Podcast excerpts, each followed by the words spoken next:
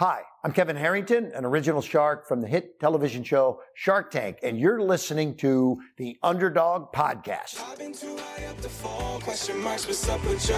All we know is overtime, barking like some underdogs. Underdogs, underdogs, underdogs. All we know is overtime, barking like some underdogs. Underdogs, underdogs, underdogs, underdogs. Hello, everyone, and welcome to the Underdog Podcast.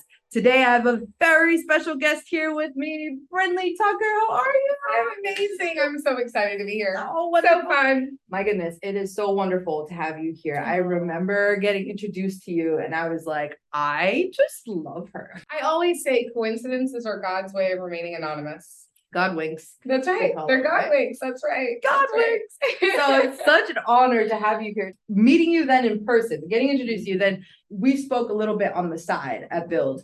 And I just remember you sharing your story. And I was just Yeah. like, you know, those people who share their story and you just tingle everywhere and you're just like, oh my God, this is the most beautiful soul ever. And Oh, so I'm just so honored to have you here today and to hear your story in detail because I've heard bits and pieces of it and I know it's going to inspire so many people. So thank you again for being here. Oh, Brittany. it's an honor. Thank you for having me. And it's always fun to do this with friends, right?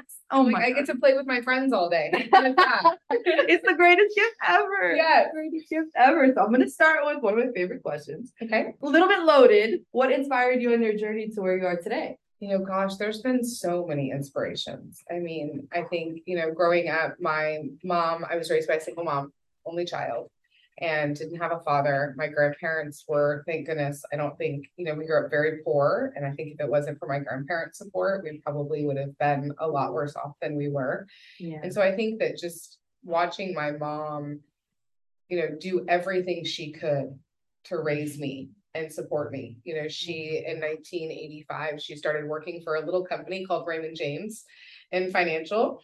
And when they were one building on, yeah, on 66th Street in St. Pete in Pinellas Park, actually, Florida.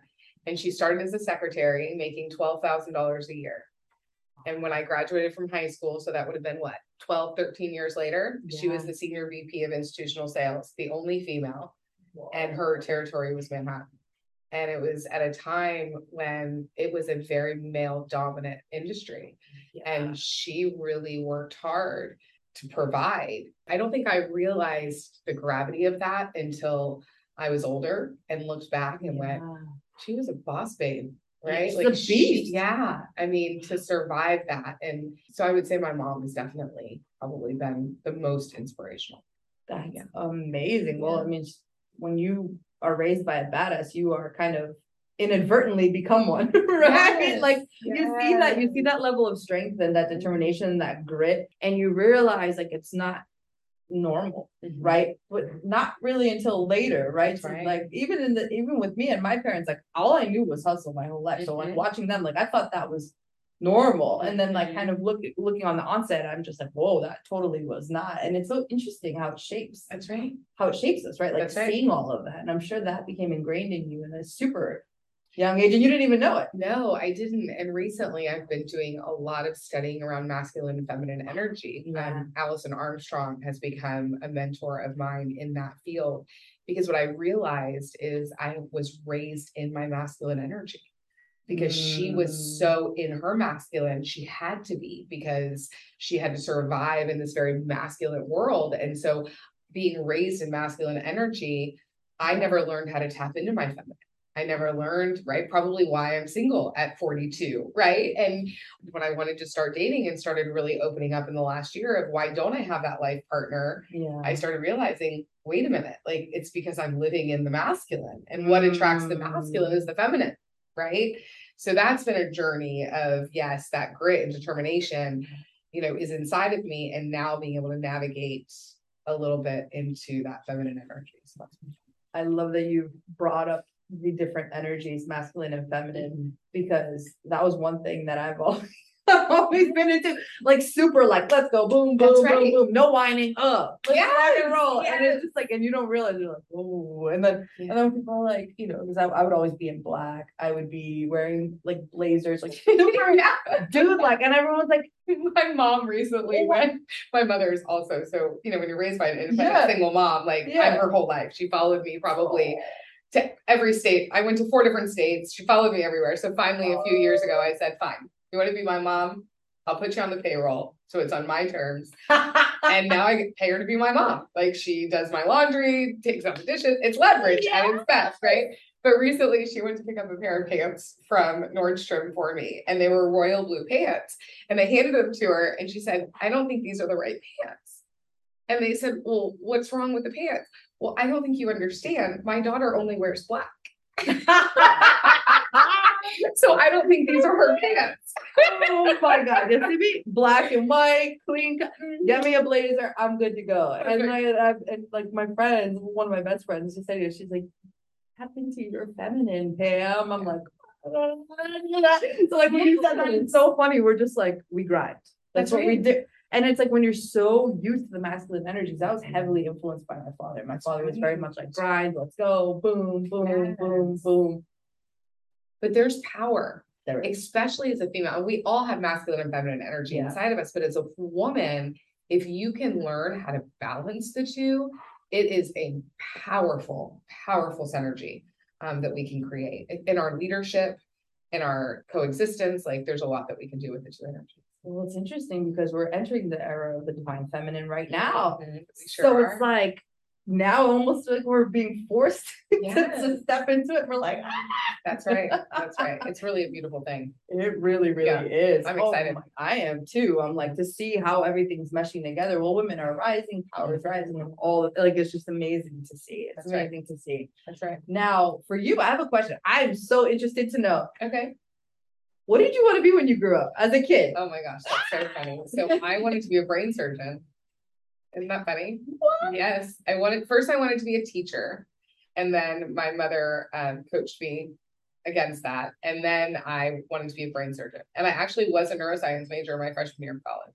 Were you? Yes. really? And then they told me I had to read hundred and seventy-five pages of biology every day. And I was like, yep, this isn't probably gonna work. I wanna, I'd rather be at the bar.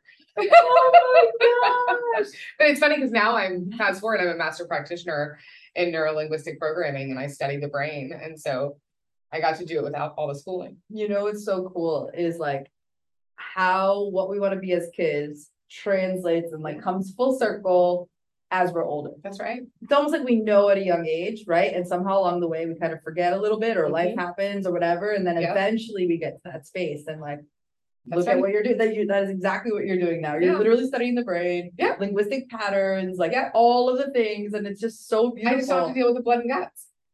Yeah. Yep. It's great. Yep, that, that was like me. That was like me in college. So like when I went, I went in as a business major, and I was like, oh, nine to five when I graduate, and then eventually become an entrepreneur. one day. that works. Did not yet. But it was so funny because I had to drop my applied calculus class oh. because I was like, they're like, in order to be a business major, you need to pass this one class, and I'm like, this is no. Yeah. But I'm like, I don't understand. Like, no, no, no. Applied calculus for business. Mhm. I don't even understand algebra, so let alone calculus. Yeah. I have a hard time with things that don't make sense, that logistically. So Yeah. I'm like, what is this?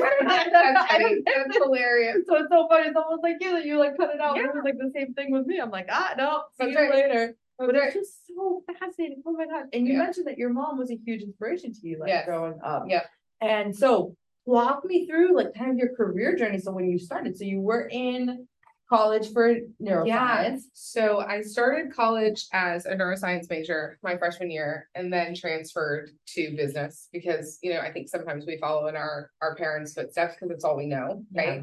And so when I graduated from college, I was fortunate enough to go live in Manhattan for seven years. I worked in hedge funds and investment banking and started actually in talent management for a company called Endeavor and was gonna do like the talent, you know, agency. You know, everybody wants to be famous when they're a kid, right?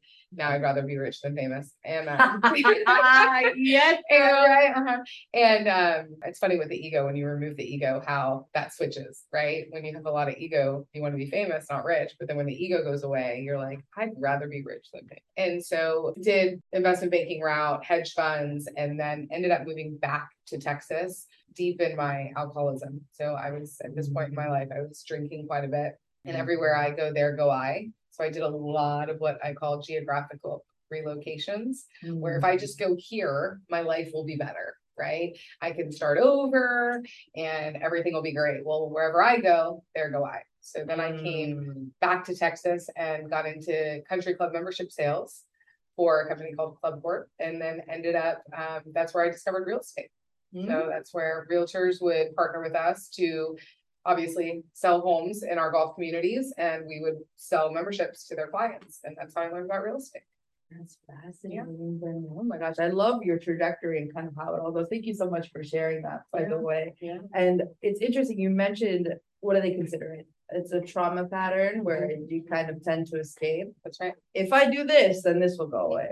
If this happens, then this will go away. Yeah. It's a trauma response, Mhm. right? Is what they, Yeah. what they say. So I've been kind of studying this for a while, so Mhm. neurolinguistics programming. I took the, I have the regular certification. I'm going in for master's soon too. So it's just interesting how the mind works and how it processes information, trauma, the responses, how we can become reactive if we're not aware, like Yeah, all of these things. And like the most powerful thing is to be able to control the mind, right? right. So walk me through kind of your whole journey with that, because looking at you, right, like you're so hyper successful, like Yeah. you- you're just killing it and slaying it these days, but what a lot of people don't realize is you have a whole story behind you. And this is often, this is the reason why I started this podcast in the beginning was, you know, I saw that there was this massive disconnect from people and somebody who's hyper successful. Mhm. Because they look at somebody and put them on a pedestal and say, this person could have never possibly made it through this. When in reality, it's like, we've been through hell, the ringer, the fire, Mhm. all of the things and like Yeah. beyond Yeah, that's right? And so your journey was super interesting to me. Like I remember you sharing it with me, and I was just like, wow. Because looking at you know, you just would never, you would never think. But this is this is literally the reason I started this because now people can listen in, and for those who are listening, this could change your life, a friend of yours, and somebody that you know, a loved one, like whoever it is. Brinley's story is, ex- is extremely, extremely powerful. I was touched and moved by it when you shared it with me. So I'm excited to kind of hear it in detail from you and how you how you came to that, how you moved through it, how you became aware of it, and then how you kind of moved through it because you just never know Yeah. who's Yeah. going through something right now. So I um, and thank you for that. You know, it's, I always say this is the Brinley I built, not the Brinley that was born. Right. Hmm. And in neurolinguistic programming, we learn about the three phases of programming. You know, zero to seven is your imprint phase. So it's why they we say kids are like sponges. We soak everything in, right? Yeah. We just take it all in. Your your brain is a blank. Think of a CPU computer, like a, a central processing unit, and it's blank when you're born, and now it's just being programmed, right? right. And then from seven to fourteen, you move into a modeling phase. So this is when your programming is you're modeling the behavior of your peers. This is why it's so important to not just know what who your children are associating themselves with, Yeah. yet also know what's happening behind the closed doors of the home. What conversations are happening at the dinner table? What are those Yeah. parents? How are they treating one another? Because your children are being programmed based on modeling that behavior. And then from 14 to 21 is your relationship phase. This is where we learn partnership, intimacy. Your hormones are now rising. Now you're mm. learning how to be in extreme partnership and to be intimate with another human being. And that's that's your relationship phase. And for me, you know, growing up without a father, I found out at 32 that I actually was given up for adoption. So my mother actually gave me to the nuns in Baton Rouge, Louisiana, and then two weeks later came back and got me. Well, the first time that we ever experience shame is the first time we're disconnected from our mothers. And so the unconscious mind, when it stores memory, it doesn't know situation, it stores feeling. Right? So what happens is, and that's what we call triggers. So what happens is, is when a trigger occurs, when an event that triggers a similar emotion that was created during those imprint phases, Mm, your unconscious mind doesn't know that the situation may be different. It just knows the emotion and it fights, flights, freezes, or pleases. Right. So our brains essentially are always looking for exits. Anytime we're uncomfortable, anytime we experience any type of negative emotion. Yeah. Even though it may be a negative emotion that is moving us closer to growth or personal development, our brains start to go, wait, where's the exit? Where's the exit door? And so for me, if you look at those programming stages and you look at the journey in my life, you know, zero to seven, my imprint phase was a lot of my mother struggling, her parents not talking to her because she had had a child out of wedlock, trying to pay bills, you know, living on ramen and mac and cheese and doing whatever survival, right? I grew up in survival. And then from seven to 14, my modeling phase, thank goodness she had me in a really strong Baptist church. Mm. So my moral compass was created during my modeling phase. So my conscious, you know, and I always say, I don't care who your God is as long as it's not you, right? Right. Yet because I had grown up with the idea of a higher power, I did have a moral compass and a conscience. Mm. Well, then if you fast forward 14 to 21 is your relationship phase. Right. Well, when I was 18, my uncle was murdered. He was shot at close range through a bedroom window in Spring Hill, Florida. And about two months before my high school graduation, I'm scrubbing my uncle's blood on a tile floor. And my whole life changed in that three month period. It felt like I was in a made for TV movie. My grandparents divorced after 48 years of marriage because of the loss of a child. So think about that, right? The only epitome of marriage that I ever had in my life was my grandparents. Right. 48 years of marriage. In my relationship phase, they divorce. I'm 42. I've been engaged once and I've never been married. And I haven't, my last relationship was four years ago. And I've recently discovered now why that's happening because of my belief system, right? Being it's going to end. So why mm. bother starting it? And having to start unpacking that. And there's so much freedom that comes with that because now you know, wait, it's not me. Right. 99.9% of the way you think, you didn't even choose to think that way. That's mind blowing. Yeah. The good thing is it can be reversed. I'm just here. I'm my mom like keep going because you're so amazing. So, so this happens. My uncle dies. My grandparents divorced after 48 years of marriage, and I had been accepted to Baylor University because it was the biggest Baptist college in the country. Mm. And I just want to get out of here. And at this point, my entire world back home has fallen apart. I get to college. My mom basically says, Here's your allowance. As long as you get a 3 0, the money will keep coming. And a lot of us who have grit and determination, and a lot of addicts and alcoholics are very, very smart individuals. And we have a really high potential that's just taken because of our addictions, right? And our and our alcoholism. And so I get to college and it's a free for all. So I just drink. I drink my way through college. I graduate with a, a 3.002.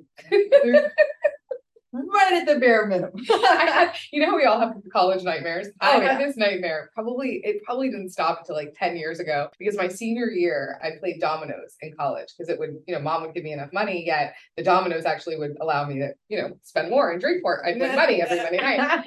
And I'm sitting playing dominoes one night, and this gentle, a friend of mine says, Hey, aren't you in this econ class? And I said, Yeah, but it's there's no attendance policy and it's a final at the end of the, the semester. I'll just study for the final and take it. And he goes, No, Brinley. The entire semester's grade is based on a stock portfolio that you're supposed to be working on your whole semester. It's three weeks before the end of the semester. So I have to go into my professor, tail between my legs, and say, Hey, didn't know this. And he's like, Well, I don't know what to tell you. I'm like, Sir, I cannot fail. Like, my mother will kill me. And he's like, Well, I don't know what to tell you. I said, Well, I'll make a deal with you. If I make more money in the next three weeks than anyone in the class, will you give me an A? And of course, he didn't believe I could do it.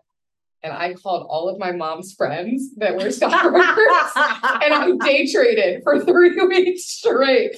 And I'll never forget it. Campbell's soup stock is what got me. I day traded penny stocks all day long, and then Campbell's soup was the stock that got me. And I made more money than everybody in the class. And I legit had that dream for like 20 years after college. It's hysterical. Campbell's Campbell's better get Yeah. as their brand ambassador for this. Isn't that hilarious? So, you know, so I, so, you know, I go to college, I graduate with a 3.0, I get to go to Manhattan and, you know, I think that, I think the city saved my life because I couldn't drive, you know, mm. and, you know, I've worked hard, played hard and ended up meeting someone there that we just, we were drinking buddies and we just supported each other in our addictions and ended up coming back to Texas for a few years and then again, you know, screwed my life up there, got into quite a bit of trouble with the law there, and then said, if I just get back home to my family, You know, my grandfather had remarried and I said, you know, they're having barbecues every Sunday. If I just had that, like, that'll be awesome. And I go back and, you know, he's rebuilt a family for ten years and they don't want to have anything to do with us. So here I am at thirty, you know, one years old, back home, nothing to show for my life. I'm in a relationship with a man that I don't love. You know, he makes sure the bills are paid and I made sure he was clothed in bed and that was our relationship. And everything that I had ever done in my career, I had started as an assistant, just like my mom had, right? I thought it was a great way to learn the business, learn mentorship and all of that. And I knew that I wanted to go into real estate because I knew I could make fast money and I didn't want to, I want to set my own hours, which, you know, that's the falsehood that everybody that gets into real estate. We Totally think false. it's flex and quick money. Ah, not at all. No, Yep, if you're listening to this and that's what you're thinking, you're highly mistaken because that's not how it happens. highly mistaken. Well, it's funny because like there's just there's so many people. Like I was literally walking my dog at the park the other day, and and there was this gentleman that his son just got into real estate. And he's like, "Oh, you know, Pam, he joined this team, but they're not teaching him anything." And I'm like, "They don't teach you how to make money. Like, No. and everyone kind of suffers on their own unless you have a leader That's right. who's willing to like open up." So it's Yeah, so fascinating that you you said that because it's it's so true. It's so true. So I got hired to be a real estate kind of assistant office manager at a brokerage in South Florida. Went to their annual conference in February of two thousand twelve. And all I heard was God, family, and business, which was everything that was missing in my life at that time. You know, at this point, I had gotten to a place where I was drinking in the mornings just to get through the day, just to cure the hangovers from the night before. Mm-hmm. I hated myself. The committee in my head just would play bongos, drums all day long.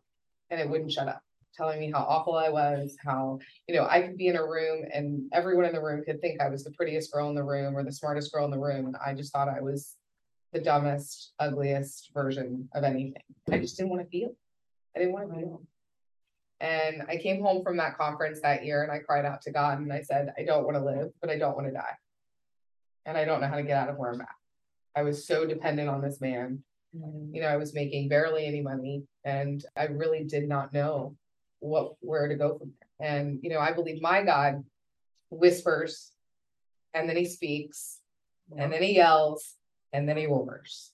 Yes. And my roar came Memorial Day weekend of two thousand twelve. I had gone to a friend's house for like a makeup wine party Mhm. and they tried to take my keys at the end of the night. I had copious amounts of wine. And on the way home, I made a U-turn in front of a motorcycle.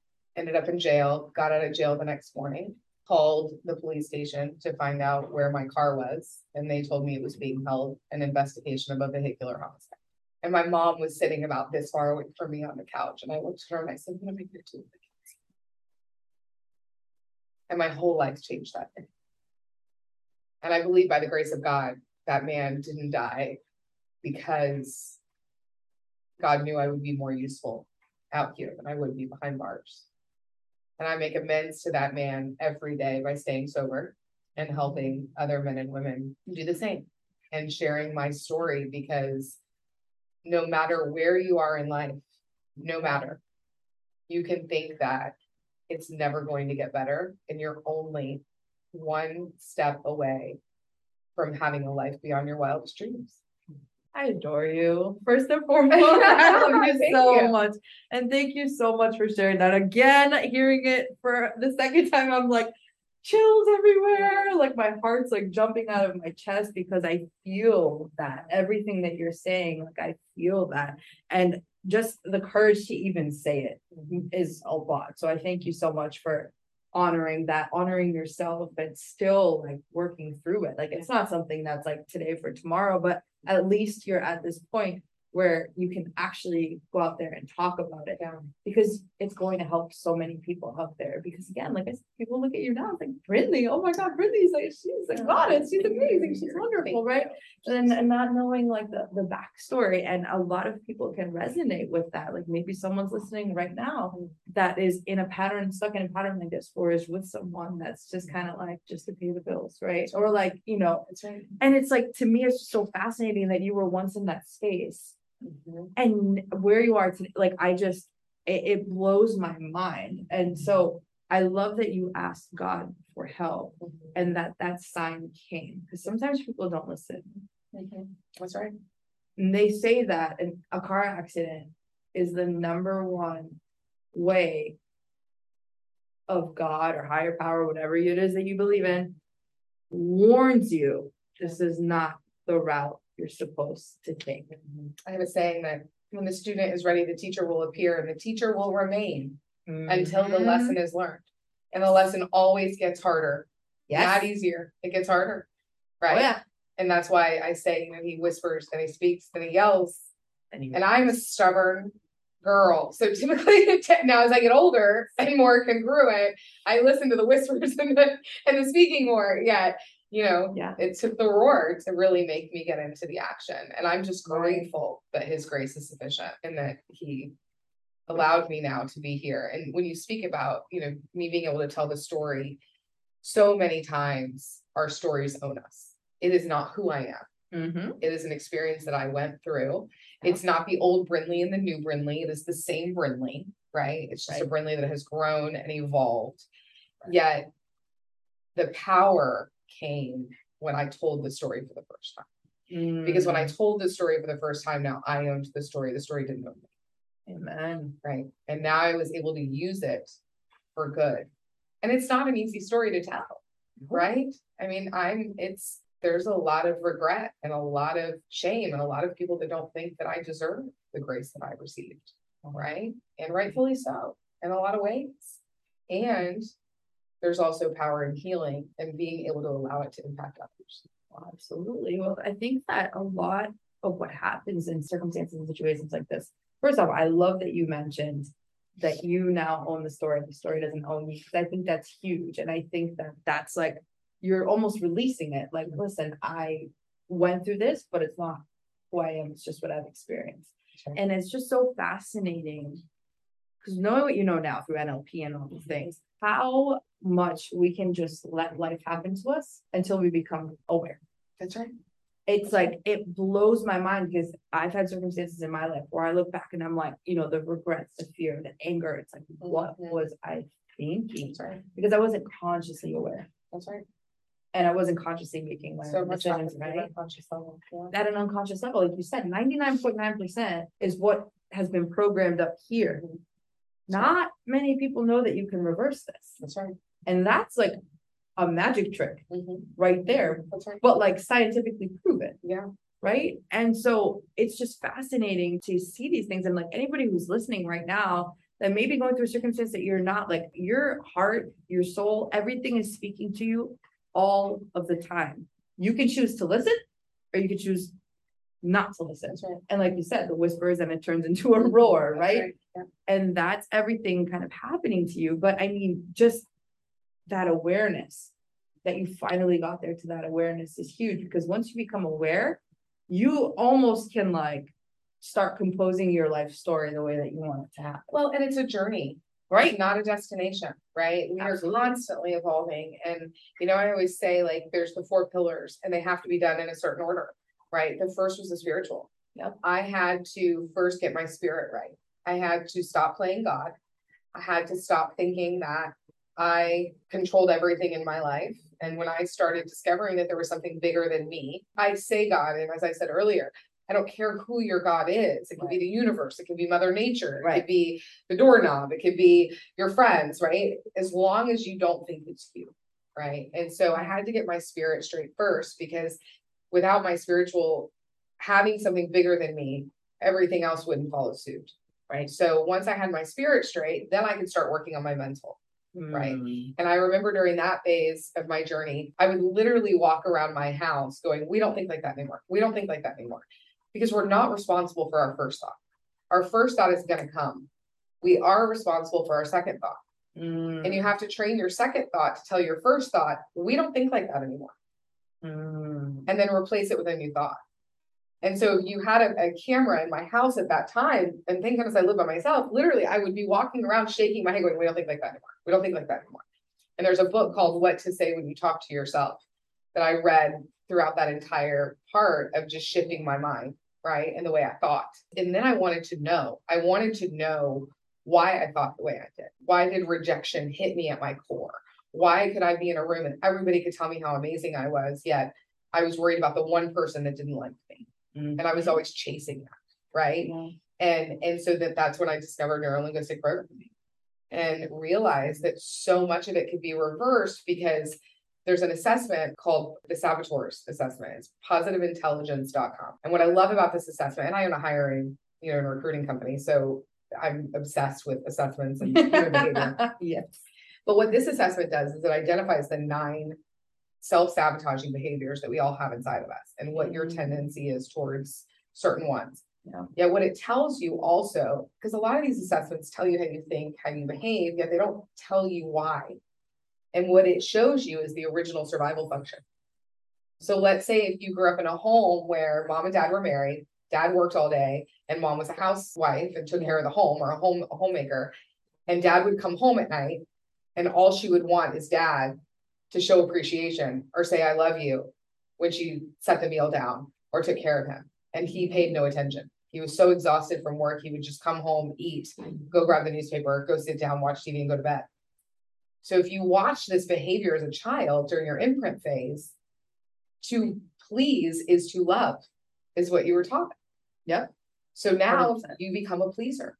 Now you think by pleasing, that's how you receive love, right?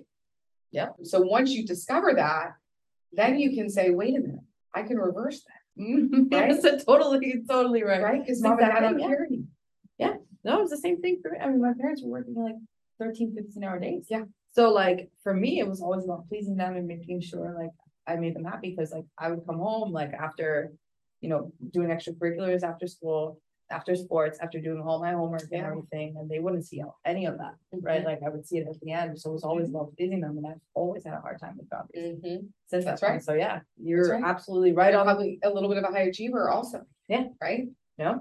Because of that. Yep. Right? Because you were constantly trying to please mom and dad by achieving at a high level, Yeah. right? So, so you receive love, right? Through achievement, which then you become hyperachiever. Yep, right?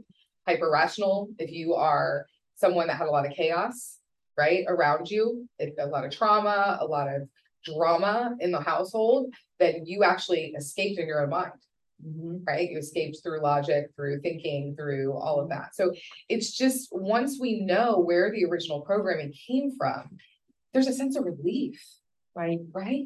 You're like, wait a minute, like, yes, I have a responsibility to change it, yet I can't accept the full responsibility for it being in existence. Correct. It fascinates and blows my mind every single time because when you break it down, it's so true. That's right. Every single, like, every single stage that you were talking, everything. That's right. That's right. And the fact that you can reverse, like, it's, ins that's why, like, your, your journey to me is absolutely insane because it's like, that is the most drastic mm-hmm. turnaround. Yeah. Humanly possible, Absolutely. you know, and like neurolinguistics programming literally navigated you through that. I did. And like even to get out of your relationship that was toxic, and I mean, I'm sure there's people listening right now, they've got a toxic person in their life, whether it be their significant other, loved one, or whatever, like. How do you then start setting boundaries, reversing the mind? You were talking about, you're walking around your house, you're like, Yeah. what's right. going on? You know, That's like, right. you mentioned the book. That was one thing that Mhm. helped you. Yeah, yeah. And just some other things that you use throughout to just like become aware and program that thinking in an alternate Yeah. way. And then what were the steps you took to kind of like remove all toxicity Yeah, out of my your life. life? Yeah. Yeah, so you know, you are Jim Rohn tells us you're the sum of the, the average of the five people you surround yourself with the most. Yep. And obviously, you know, I was hanging out at bars and, you know, most of my friends were addicts and bartenders, so I had to get rid of about ninety-five percent of my inner circle. Mm. And what's interesting is when you do that, the people that are supposed to be in your life will come back Mm. right? And there are, there are quite a few people that came back. And sometimes walking away can be a very difficult thing. And Right. so if you are, I would say to anyone that is listening, if you are in a relationship or you're with someone that you're having a difficult time getting away, the best thing to do is to find someone that will help you. Whether that's a professional, a friend that cares about you, a family member, so that you can do it, have an outside perspective to help you do it in a safe way because there probably are gonna be a lot of people that are listening that could be in life threatening situations if they walk away. And there are ways to do that. right? There are ways to do that in a very um easy way, protected way, safe way. And there is a way. And that's what I want people to know. If you're sitting there and you and you don't believe there's a way, there's always a way. You know, the number one cause of depression and suicide is the lack of a compelling future. People believe that they they have no future. So the first thing I tell people is to write what your perfect future looks. Start to create that compelling future because then what that does, it starts to give you energy. It starts to open your mind to possibility, right? And seeing the other side because really what it is, it's a belief system. It was interesting. There's a um, documentary that just came out, Sweet Obey Pray or something to that effect. And it's about the religion where they have multiple wives, polygamy. Ah, polygamy, yeah, yeah. And it is about one of the biggest polygamists in our country. And the whole premise of the documentary is how they released, they went into these camps and released these women and got these women out of this polygamous community. Well, what's interesting is that the majority of them, guess what they did? Once they were rescued from that polygamous community, guess what they did? They went right into another one because you can take them out of the environment, yet if you don't change the belief, the belief Yes. still to them is that by being a wife, they're serving God and it gives them a higher place in heaven and a higher purpose in heaven. Mhm. So you have to change the belief. And you change the belief by showing the possibility of what your life can look like without that belief. So you have to think through what your life would look like if you weren't in that relationship right now. What would your life look like if you were surrounded by positive, positive energy versus negative energy? What would your life look like if you weren't being beat every day? And mm-hmm. start imagining the possibility. And now you can start to reverse the belief because what happens with a lot of trauma and addiction and abuse is that they believe that that's their only option. And they also believe sometimes that that's love because they know, they know no different. You know, They know nothing else Right, right? And so once I got my mind straight, and then I was able to get my emotional intelligence in order. like you mentioned, the lack of the compelling future, that's everything. Well, I have a very close loved one that dealt with addiction. That Yeah. Yeah, Very, very close yeah, loved one. opiate addiction is one of the highest in our rampant in our country. I mean, three times Mm. we found OD Oh, and by the grace of God, I'm the higher power, the heavens, universe, all the things.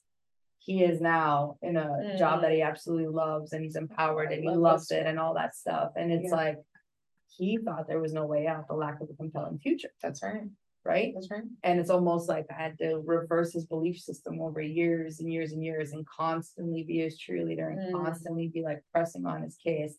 And like now he's in a, he's in a place where he's empowered and it's like the coolest thing ever. So like it is totally possible, That's right. no matter what. And, and now that he's there, he sees it, he's like, wow, Yeah, like I didn't that's right. real, like I could have never seen this for myself. That's right. So it's super key, the cheerleaders along the way too. Yeah. Right? What Yeah. they, what they can do, it's like. Oh my Are you surrounded by people that are co-signing your BS? Right, Or are you surrounded by people that are supporting where you want to go in life? Right, hands down. And you know, you have to feed your mind daily. Yeah. Your worst enemy is between your two ears. Yep. And every day you have to do something that's going to turn it into your ally. Right. Whether that's, you know, in the beginning, it was affirmations. I had them on my bathroom wall. They were I am statements. I would scream them in the shower. I recorded them with my voice, right? It was a, it was a spot check inventory in the beginning. I would keep a notebook by me. And when certain thoughts would come up, I would write it down so that I could get it out of my head and on paper, and then I could look for various patterns. I would also use that same system when I started mastering my emotions, right? I would write down when I would react, why I would react, what caused it, what triggered it, so that I could start to go back and reverse the triggers and find out why. I often joke that I was raised by a single mom. I'm an only child. The whole world was about me for 18 years. For 18 years, the entire world was about me. There was nothing to distract my mother. She wasn't married, right? Everything she did, eat, breathe, work was for me. Right. So then I get out of the home. Why wouldn't I think that the whole world was about me? right? And I was selfish, self centered, mm. and I'm an only child Yeah. to the whole world. And still at 42, if something doesn't go my way, my inner 10 year old comes out and wants to throw the tantrum. Right. But it's so true. Like, It is. it and, is. and yet, instead of telling, being told and, and believing that I was selfish and self centered, by seeing it that way, it went, wait a minute. Why wouldn't I be that way now? Now became the decision point. Do I want to change it? Mm, right? Because for a lot of us, we want to stay in comfort. And it's comfortable to stay w- with what we know. It's comfortable to stay in that behavior. It's very uncomfortable to reverse it. It's very uncomfortable to change it. Absolutely, absolutely, and you decided to change it, like, it's Yeah. just, it's just fascinating how everything stems from our upbringing. It, all, Isn't it, it it's all insane? programming. Well, then think about, you know, you're gonna be going into motherhood soon, right? Yeah. I have a lot of friends that are prime. So really, if you're out there and you're listening and you have kids, I really wanna hone in on under seven, what are you saying? What TV do you have on in the background that you think they don't understand? Like their minds, that's why they say kids are like sponges. They're soaking everything in. Right. And then if you have children that are seven to fourteen, find out what's going on in those homes. What are those parents' belief systems? What are their moral compasses? Do you have the same value system as them? Just because they have a white picket fence and a golden doodle doesn't mean that everything behind closed doors is peachy, right? Right, And then if they're in the fourteen to twenty-one, you know, I just talked about this with a client. They've got teenagers and the marriage isn't good. And they were staying together for the kids. Mm, And I said, the worst thing you can do is stay together for the kids because they're watching you right now. They're modeling you. You're teaching them how to treat, you're teaching your sons how to treat a woman. You're teaching your daughters how to be treated by men.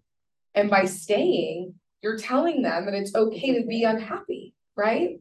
So really thinking about these various, and that's how you can start to break the generational cycle of the programming. Is if you're aware of how you're now programming the next generation. absolutely, that awareness is absolutely key, and I, lo- I just, like your story, just, it just blows my mind, and so you, you did all these affirmations, you did all these Yeah. things, and then you got into NLP, and you really understood the psychology. That's right. At that point, and then, And then the hardest part came.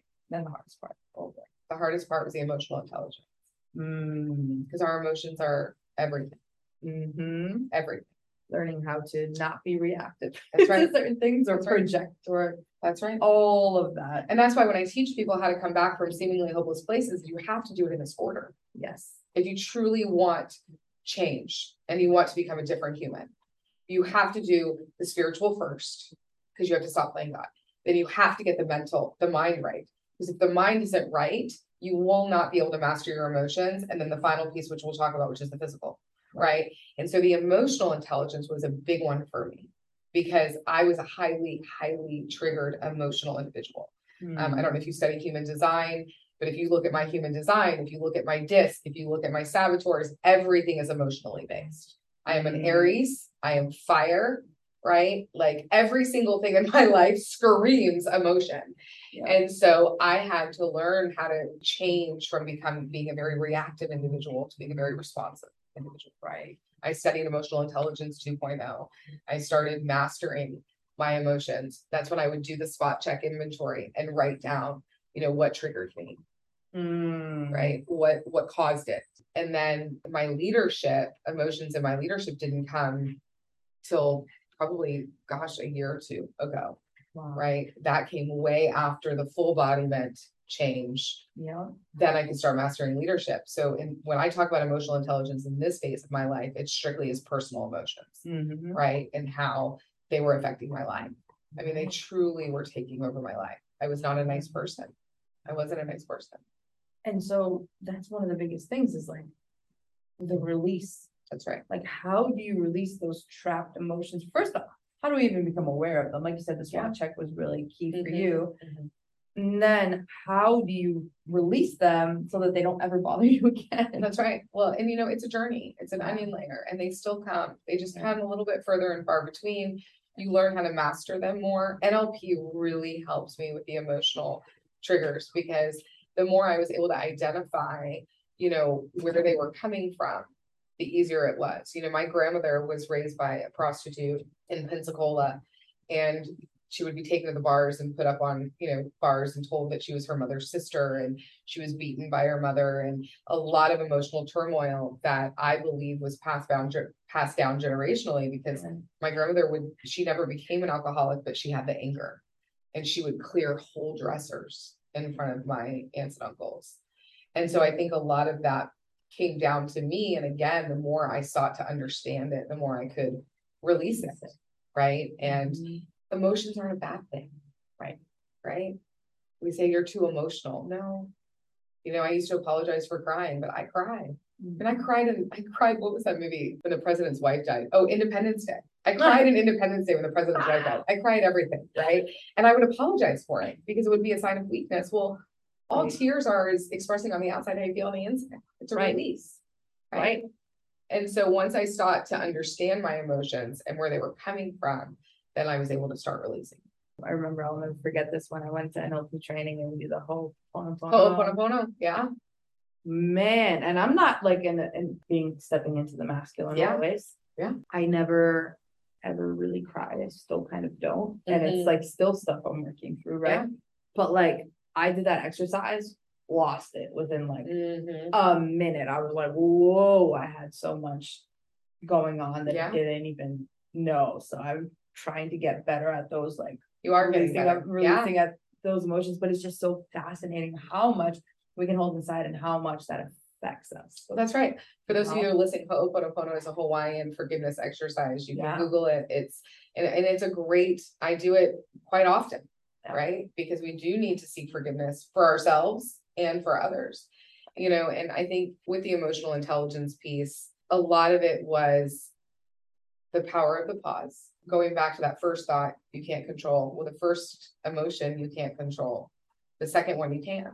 Yeah. So sometimes you just have to pause let the emotion pass. You know, Eckhart Tolle is one of my mentors. I got to recently mm-hmm. hear him live in Seattle, and he talks about that. When you're in the present moment, you're not comparing yourself to something you think you should be or regretting something that you haven't done. And that's mm-hmm. all emotion is. You know, emotion, negative emotion is fear of, of losing something that you have or not getting something that you want. Mhm. So if you can pause for a moment and gain clarity on what it is you're afraid to lose or afraid you're not gonna get, you can take care of the emotion like that. So it's building the habit to, to pause, right? Mhm. Take a minute, take a breather. You also don't have to show up to every conversation you're invited to. You're allowed to exit the conversation. You're allowed to say and set a boundary and say, can we come back to this? I'm not feeling in the best way to receive this or to deliver right? Can we, can we take a minute and revisit? It's it's fascinating. It really just all these little techniques, all these nuggets, and everything that you're mentioning, Brinley, is like gold. Mm. Because these are the things that can change your life. Well, that's right. right? Like right. if you start to learn how to master your mind, bits and pieces of like all the nuggets that you've dropped, like that is that can literally change your life. I always say master your mind, you master your Mhm. life. That's right. That's right. Once you become consciously aware, then comes the whole manifestation side of things where you start to okay. Yeah. Because your unconscious mind doesn't know any different Mhm. between past, present, and future. Power is listening to it. Whenever and, and I'm gonna ask for your manifestation tips too. Yeah. After we get into the fourth part, which is The the physical. yeah. physical, but your manifestation, like after you gain that conscious awareness, reversed your Mhm. mind and kind of how you stepped into that world. Cause like what you're doing now, it's like, I can't even like wrap my mind around the amazingness and all that you are, right? So, so yeah, so I just wanted to hear about that. 'cause Yeah, like oh, that, Cause then, cause uh, I've been through a similar journey where it was like, you know, the awareness, the release and all this, and then all of a sudden you become this like manifester. What's clarity? And you're just like, oh. Yeah, it's clarity. Once you start to clean out the old, you can start putting the new back in, right? You do the dump and now you get to refill it, right? Empty the baggage and all the old. Now you can start to replace it with the new, right? And so once I got the emotional intelligence figured out, and and this is, I, it's so interesting how the mind works because um, a beautiful thing called COVID hit. Mhm. And I had gone through the spiritual change, I had gone through the mental change, and the emotional change I was still going through prior to COVID. And Mm. It was really the the emotional intelligence was probably the hardest part of the journey for me. And so then COVID hits. Well, prior to COVID, you would find me live on Facebook every time the camera was on. You, I had hair extensions down to here. I thought every single person in the world should want to hear what I have to say. My ego was massive. And when you live by yourself in the middle of a national pandemic, guess who you have to spend a lot of time with? Hmm. yourself. And I got real clear on my avatar. So who I wanted to be at my highest and best spiritually, mentally, emotionally, physically, down to like what I wanted my rear end to look like. And I used to be the girl that would say, if you see me running, you should probably run because I'm running to something or away from it. And during COVID, I would start walking the block. And then I would run from one stop sign to the next. And then I'd run from one, one stop sign to the next two stop signs. And before you knew it, I was running a 5K and I lost 45 pounds during COVID. Yet more importantly, what I got clear on and congruent on were my values and who I wanted to be and how I wanted to show up in the world. And there's something around physical transformation that gives you a confidence, a healthy mm-hmm. confidence. And that's why I say the physical has to be at the end. Right? Because if the physical is in the beginning, then the ego is driven with the confidence that comes because you haven't done the mental and emotional release work. Right, right. If you do the emotion or the mental and emotional release work first, then the ego is pretty diminished by the time you get to the physical. So the Right. physical now becomes more about feeling good on the inside than the outside. Right, because remember, self-worth comes from the inside, self-confidence comes from the outside. Yep. Right, mm-hmm. and so you want your physical transformation to actually be more driven by self-worth than self-confidence, Yes. right? Yes. And so then now I felt stronger. Yeah. I felt more congruent. I started building healthy habits. I started learning about my gut and what I was putting into it and what I was putting into my body and how to listen to my body. And, you know, for those of you that are um, in your mid thirties, I say run, don't walk to get your hormones checked. Start monitoring your hormones in your mid thirties. It will change your life. I think a lot of us wait too long. And so we suffer a lot in our late thirties and early forties with hormonal imbalances that we just, we don't even know what's causing it. All these things are happening and it comes down to our hormones, right? So that was a big transformation for me because now it also built discipline and structure. You know, now I'm routinely, I'm up at five fifteen every morning. I'm in the gym. You know, I intermittent fast. I watch what I eat. So now it's this whole body, you know, transformation. It doesn't end there. Right. Right. Now I have to do something every day to feed my spirit, feed my mind, master my emotions, and feed my body. Yes. And as long as I do that every day, I know that I'm on the right. Path. Absolutely. It's fa- Brinley, your story is like fascinating and just like the whole, the whole thing, and like it just blows, blows my mind. And I mean, because you've been going through all of this internally, kind of this whole Mhm. transformation, this whole route, and it's like still ongoing, right? Like you're still working on it every Still single day. Yeah. And like how you built your business is really fascinating to me. So I want to hear a little bit about like the real estate side, of course. Yes, and I right? do want to talk about the I manifestation because definitely- I and the think that, manifestation because too. I think that's really, really important. Yeah. Maybe we wrap with the manifestation since it's more on personal development and then we'll go Yeah. into the real estate. So there's so much power in our intuition and our Mhm. manifestation. And in order to start tapping into that, you have to listen. And it's it's very simple, right? It's the voice in your head that tells you maybe I should go check that curling iron before I walk out the door. Or Mhm. maybe, or I bet that light is on upstairs, right? And then you don't check it, and you come home, the light's on and the curling iron's plugged in, Yep. right? It's that simple. If you start listening, just start with listening to those little voices and following them, right? That's the key. It's not about the voice. It's about, do you actually follow through with it? As silly as it may seem, Right. just listen, start listening. Because if you start listening at a small, minute, granular level, then you'll be able to listen to the bigger things. My, my team calls me, it depends on the day, right? Some days it's Glenda the Good Witch, some days it's, it's the, the Wicked Witch of the West. And- But she, they're like, you just know stuff. Yeah. How do you just, you know Yeah. stuff? And I, you know, I texted someone yesterday and they're like, how do you know when to text me? And I'm like, it just, it's my intuition. We all have it. It's do we choose to listen Right. and act on it, right? Knowledge is not power. Execution is power, Yes. right? Hearing the voice is the knowledge. Okay, now I know it. How am I gonna act on it? Yep. And that's the most simple way. And then with manifestation, it's you have to really make sure you're not manifesting against your manifestations because that's what happens a lot. And I recently realized this, and I kind of tell this funny story on myself that I had gone out to dinner with a dear friend of mine named Judy Johns. And Judy is an 83 year old realtor out of Kansas City, Missouri. Cutest thing you've ever seen. Her husband's name is Coach. They've been married for 50 years. She looks at him the same way that they did, I'm sure, the first night they met. And she says to me, Brinley, do you have a list? And I'm like, what do you mean, Judy? Like a list of what you want in a life partner. And I said, well, I don't have a list. And she goes, I need a list and I need a specific list. Like I want to know his hair color, his eye color, where he lives, because I want to pray over your list. I was like, well, Judy, if Judy Johns tells you she wants to pray over your list, you're getting a list together, right? Yep. So I'm coming home from that trip and I sit down in my seat on the airplane and this wonderful man sits down. And we talk the entire two and a half hour flight. We have the same values, the same political beliefs. He is highly successful, travels the world. And the whole time I'm sitting there, Pamela, thinking there is no way that I could date this man because he was 78 years old. and I look up and I go, okay, God, I get it. Thanks, Judy. I'll be more specific. And I went home that night and I really started thinking about it. And I mm-hmm. started thinking about what I wanted in a partner and why I didn't have a life partner.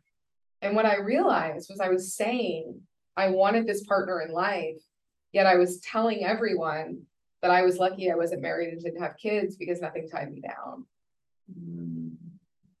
Right.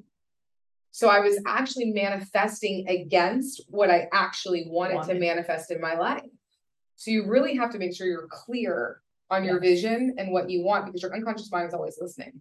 Oh, And the universe will give you what you ask for. Yeah, they're like, well, I right? guess she she doesn't want to be tied down, so there we go. She's That's not gonna be right. tied down. That's right. Fascinating. And then you want to learn what type of manifester you are. Some people need to be very specific manifestors. I actually don't have to be. Mhm. I actually can man- be a very generalized manifester because the universe typically will give me what I want and surprises me and gives me something better because I don't need to be specific, right? Because there is there is an energetic purpose behind manifestation based on where you are energetically. And human design teaches you that. Yeah. If you study human design, it'll tell you what type of manifester you are. And so now I can, I mean, I remember clear as day driving under a bridge seven years ago on the phone with a friend who was traveling a lot for work. And I just thought in my mind, that'd be really cool.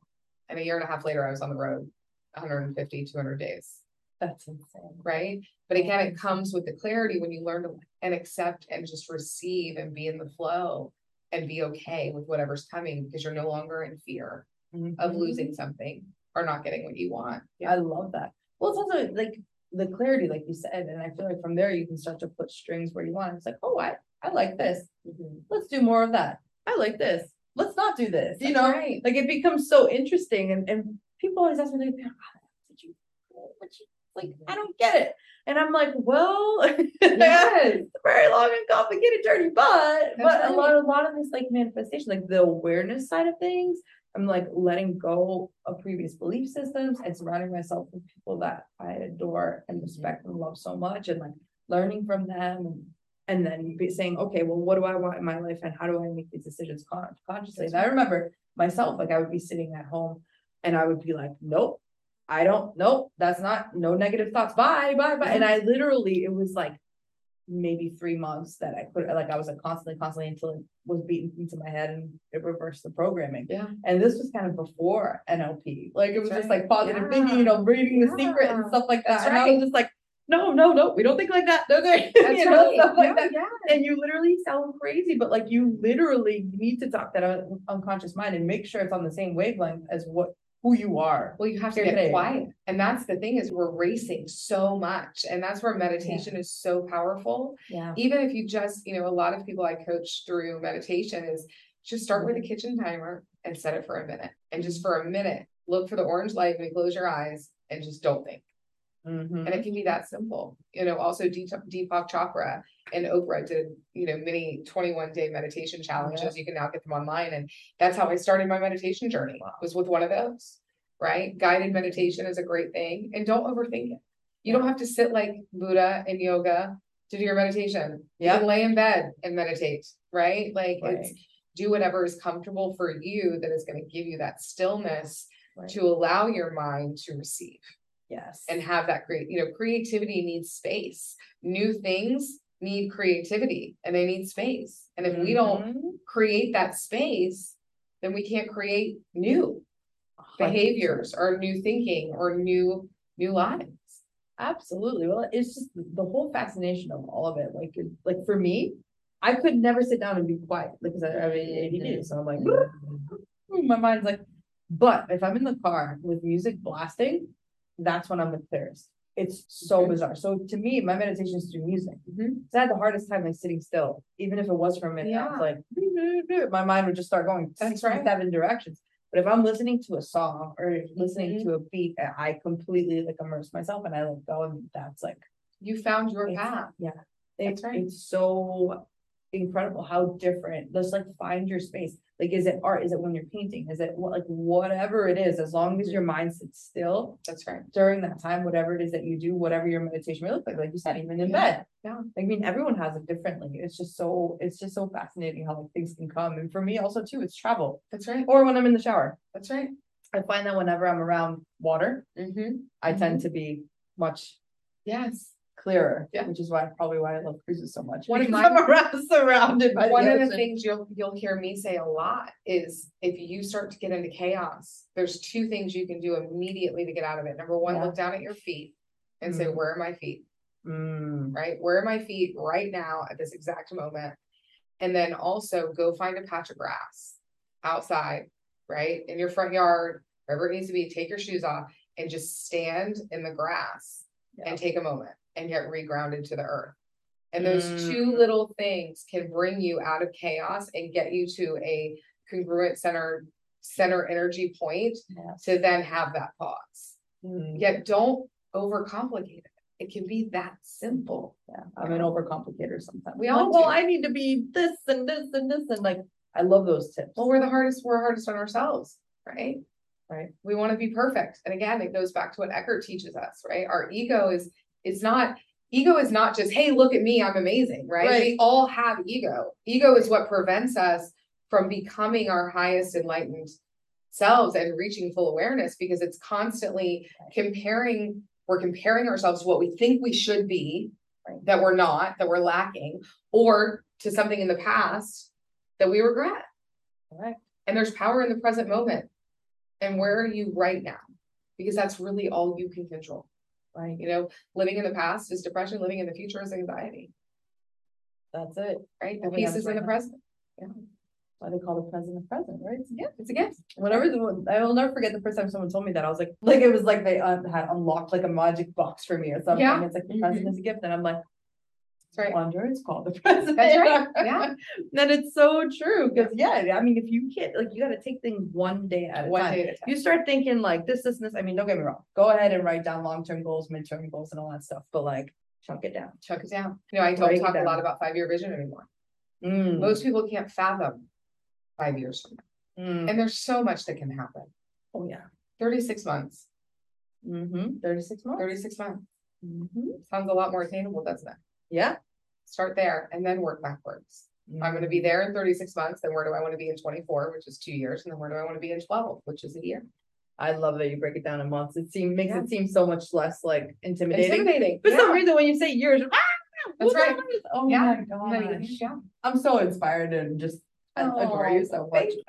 Oh, oh my gosh. And, and so your real estate journey, Yeah. obviously this kind of all happened at the same time. That's right. You will.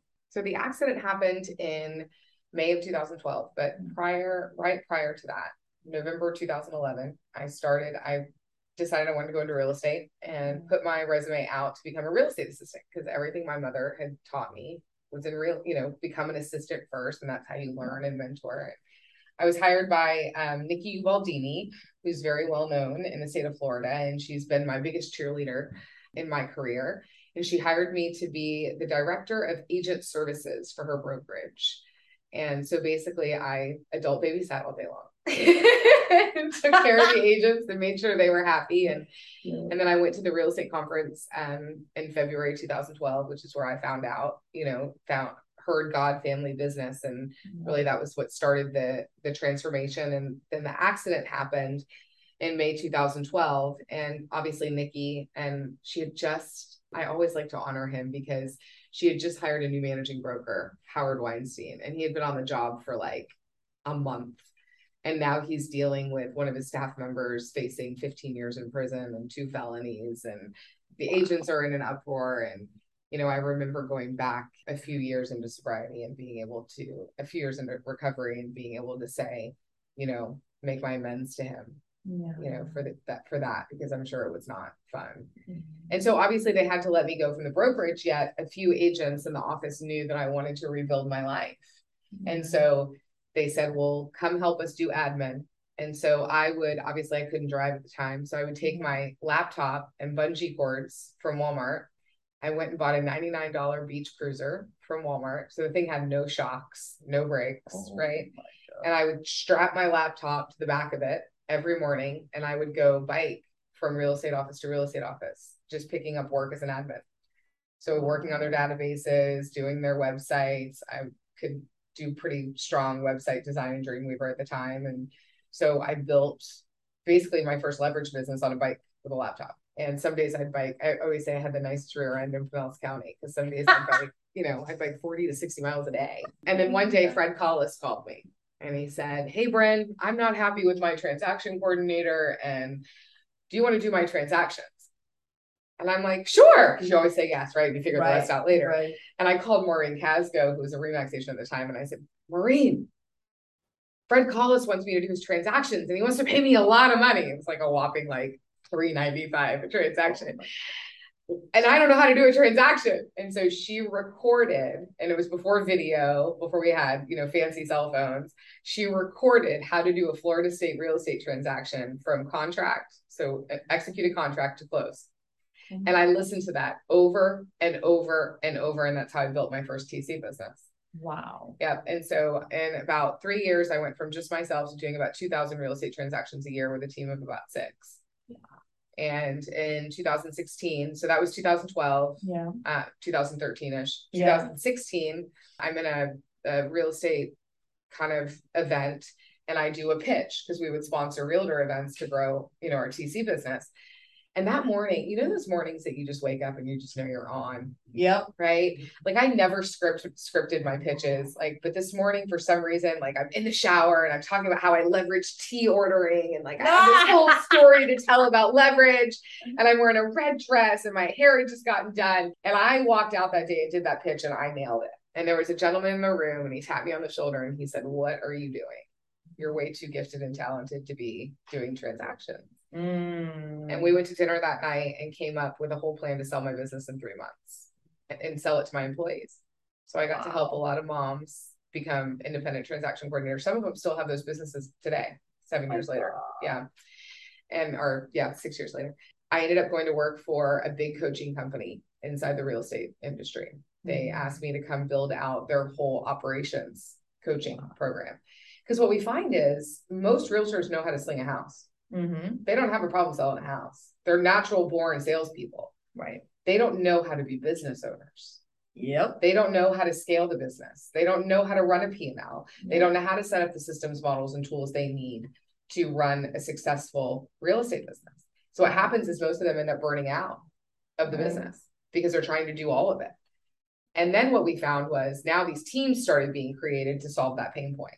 Right. Come give us 50% of your GCI. We'll give you all the leverage you need, which is great. It's a great model. And there's a lot of people that want that because they want that sense of community. They want to be a part of something. And Right. that's wonderful.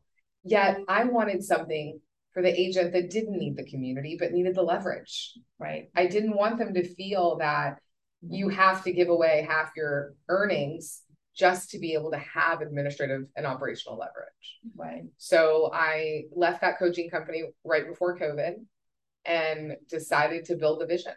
The business had been a little bit like we've been dabbling in things while I was running, while I was building the coaching programs, but nothing major. So I came back in, took the entire business down to the studs, which was me, And in the last three years, we've been building all the pieces. So we now do hiring and training.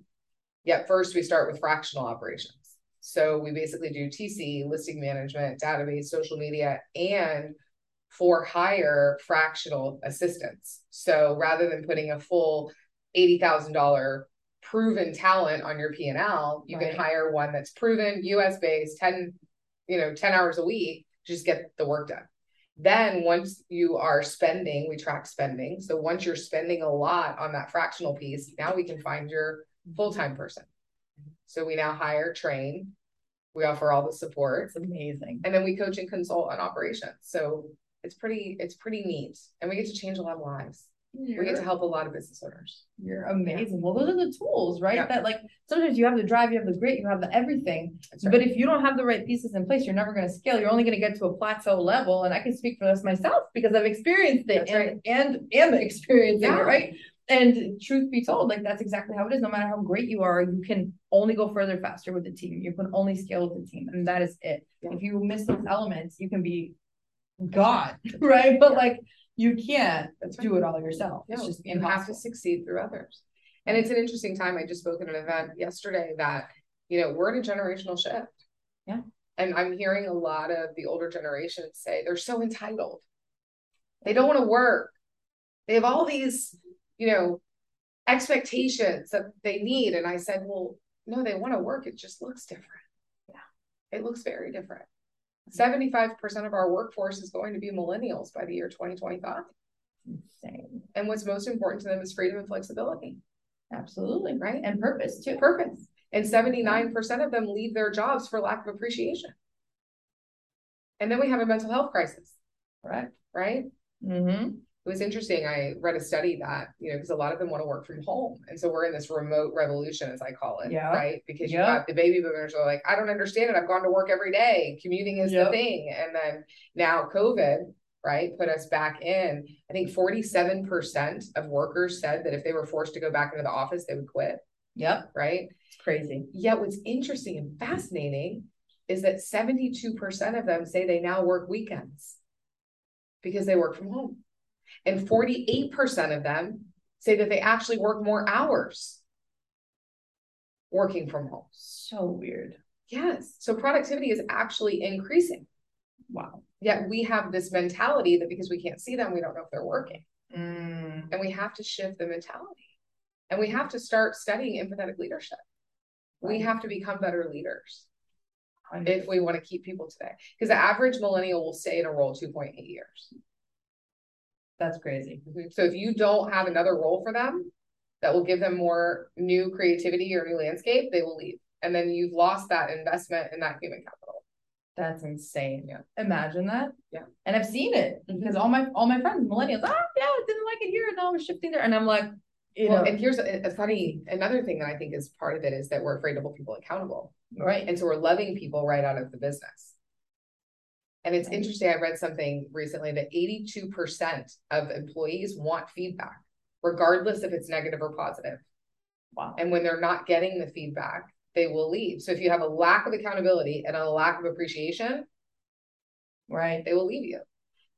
You know, KPIs keep people inspired, Uh, I love that. right? And I KPIs are tied to revenue. Yep. Metrics are tied to activities. What Mhm. happens is, is we hold people accountable to the activities and then we wonder why we're broke at the end of the year. Because nothing is tied to the revenue. So you have to have a Mm. healthy balance of both. Because I can make hundred and fifty dials a day and not sell a single thing, That's true. right? Right. Yet if I have a KPI that I need to generate this amount of GCI through my dials, am I going to be more intentional about my conversations? Oh yeah. Yes, I'm going to convert at a higher level because I have a revenue goal, a Mm-hmm. GCI goal. I love that. Keep people inspired. That's such a great way to do it because there's Yeah. a lot of them are key performance indicators. That's right. Yeah. That's amazing. Well, I mean, this is this is the secret sauce to building a business and scaling operations, right? Like if you can learn how to leverage, Yeah. that is everything. And the fact that you provide that support is incredible. And I know that you're expanding like wildfire, which is absolutely amazing. Like, Well, and we just want to help people, right? I just, I want to help business owners have businesses worth owning. Right. right? Because I just see the grind. You know, I'm teaching a class now, um, work life integration, balance is bullshit.